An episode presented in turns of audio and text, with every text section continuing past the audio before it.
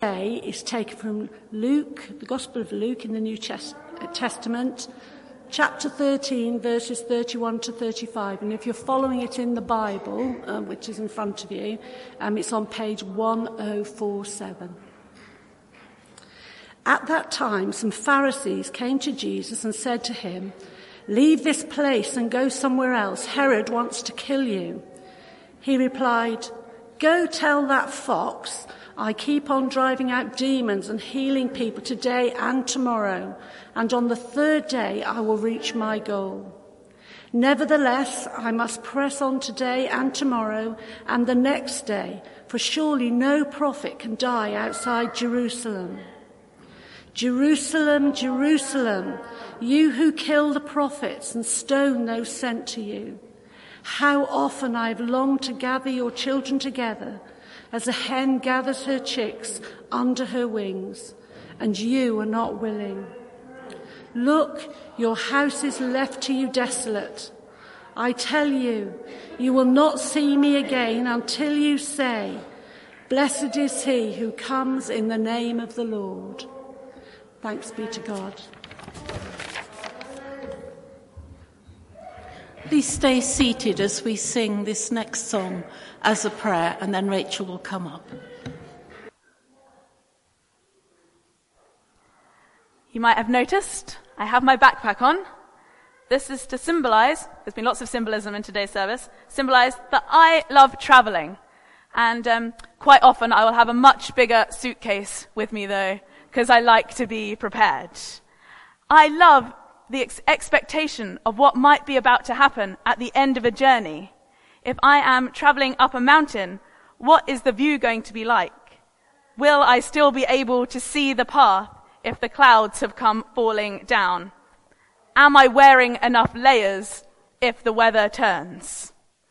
And then if I'm getting on an aeroplane, what's going to happen when I get off the doors at the other end? What are going to be the sights and the smells and the sounds as you exit the aircraft? I think even getting in a car brings a small sense of expectation that you can get to places so easily and things change since the last time I went to X, Y, or Z. And today, Mitchell is starting on a journey too. He might not be wearing my lovely orange backpack because I think it might ruin the look he is going for. But, but still, he is embarking on a journey of faith and everyone here has agreed to support him on it. And we meet Jesus today also on a journey. He is on his way to Jerusalem on a journey that Luke started back in chapter 9. And he, this journey lasts for a whole 10 chapters of Luke's gospel in the Bible. That is quite an exciting travel book. Only this travel book doesn't have Jesus arrive at his destination for a holiday. In Luke's gospel, we're reminded again and again that Jesus is going to Jerusalem to die and to rise again. And he did that for you. He did that for me. And he did that for Mitchell. As the chapters unfold, Luke reminds us of Jesus' purpose. Jesus is making the mute speak. He is teaching about prayer. He is healing people who need healing, even on the Sabbath. Wherever Jesus is traveling, he is bringing about signs of God's kingdom. And through these signs of God's kingdom, more and more people are hearing about him.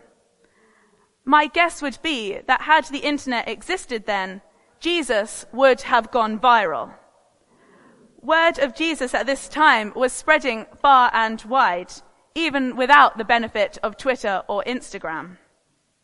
And this news was spreading because Jesus was doing amazing things. And yet Jesus knows that the end of his, at the end of his traveling, although he will probably be tired and weary, we all know what traveling feels like. But the reward he gets isn't a beautiful view at the top of the mountain or a sun-drenched beach.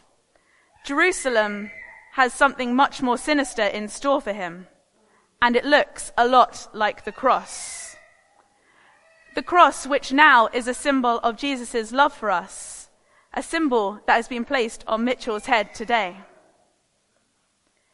And Jesus, despite the warnings from the Pharisees, despite knowing that the cross was in store, Jesus knows he must press on towards Jerusalem.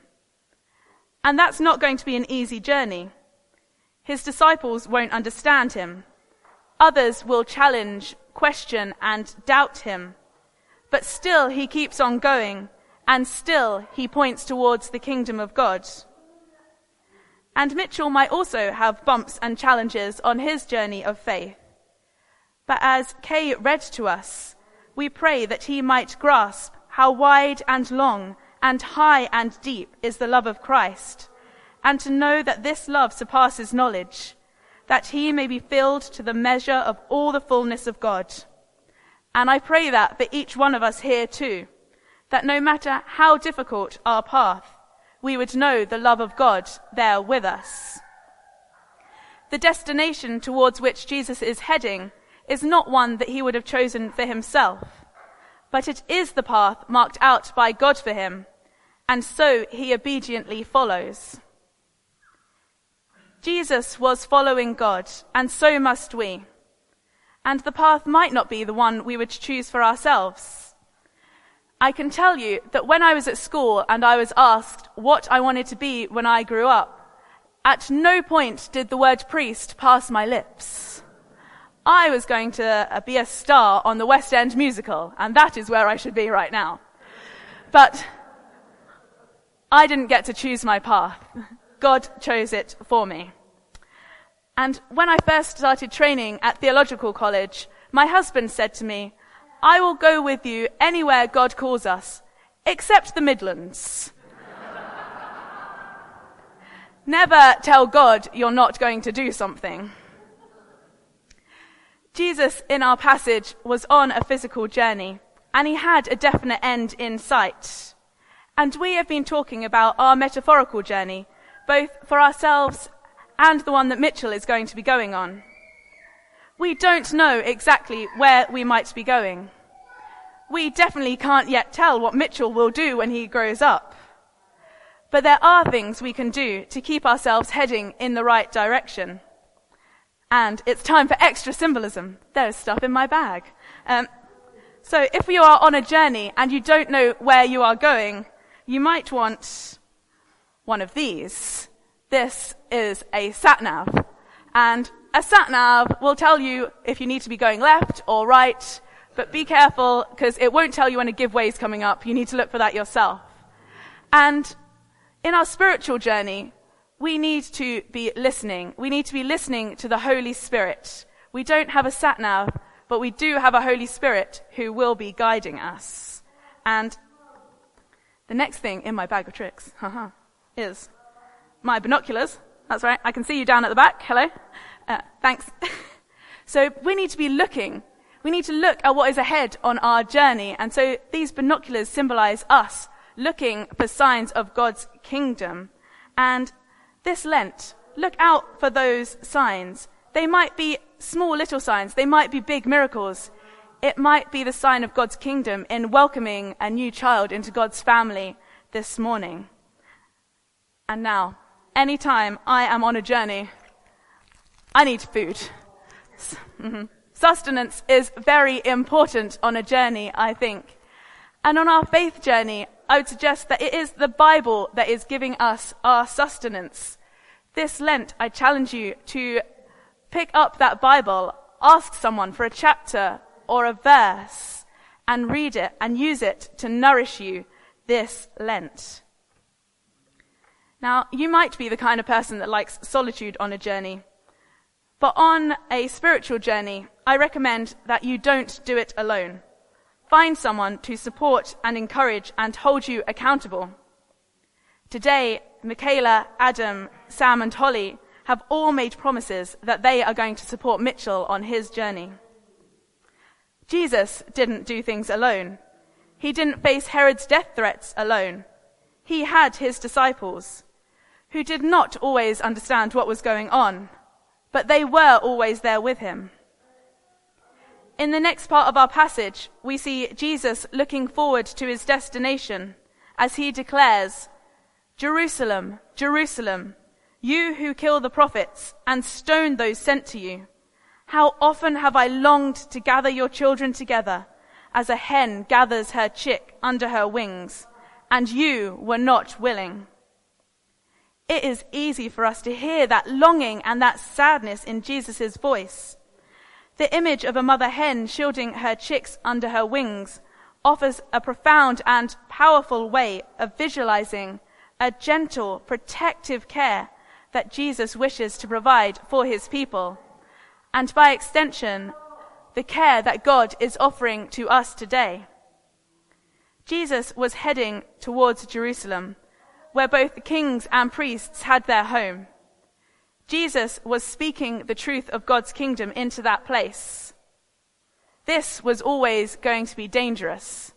We might even call it reckless. Many prophets had gone before Jesus and many prophets had been martyred for their troubles. From our vantage point, we know that Jesus was no exception. That Jesus dies is not a surprise to us.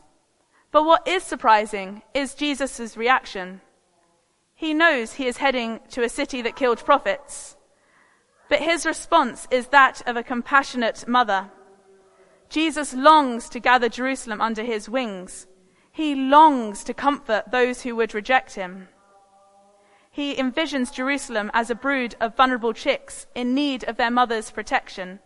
And he longs to offer that same protection, salvation, to the very city where he will die. The image of Jesus here is both fierce and vulnerable. The mother hen holds together the tensions of protecting the weak, and for that reason, becoming susceptible itself in protecting, in protecting us, saving us, Jesus gave himself. What a powerful love we have just baptized Mitchell into. And we too can choose to travel as Jesus did, on the path that God lays out before us. And I believe that as we do, we will begin to have more and more compassion for people and places. And this comes with a warning. This is dangerous. The more we care about people and places, the more it will hurt when we see where the world is going wrong. The more we follow God's path for us, the more it will wound us when we see injustice. The challenge is, are we strong enough to act as Jesus did? Are we loving and compassionate, even to the people who wound and hurt us? This Lent, Listen to the Holy Spirit.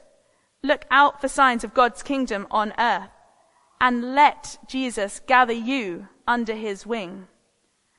And as you are gathered into that love and that protection, I pray that out of his glorious riches he may strengthen you with power through his spirit in your inner being, so that Christ may dwell in your hearts through faith. Amen.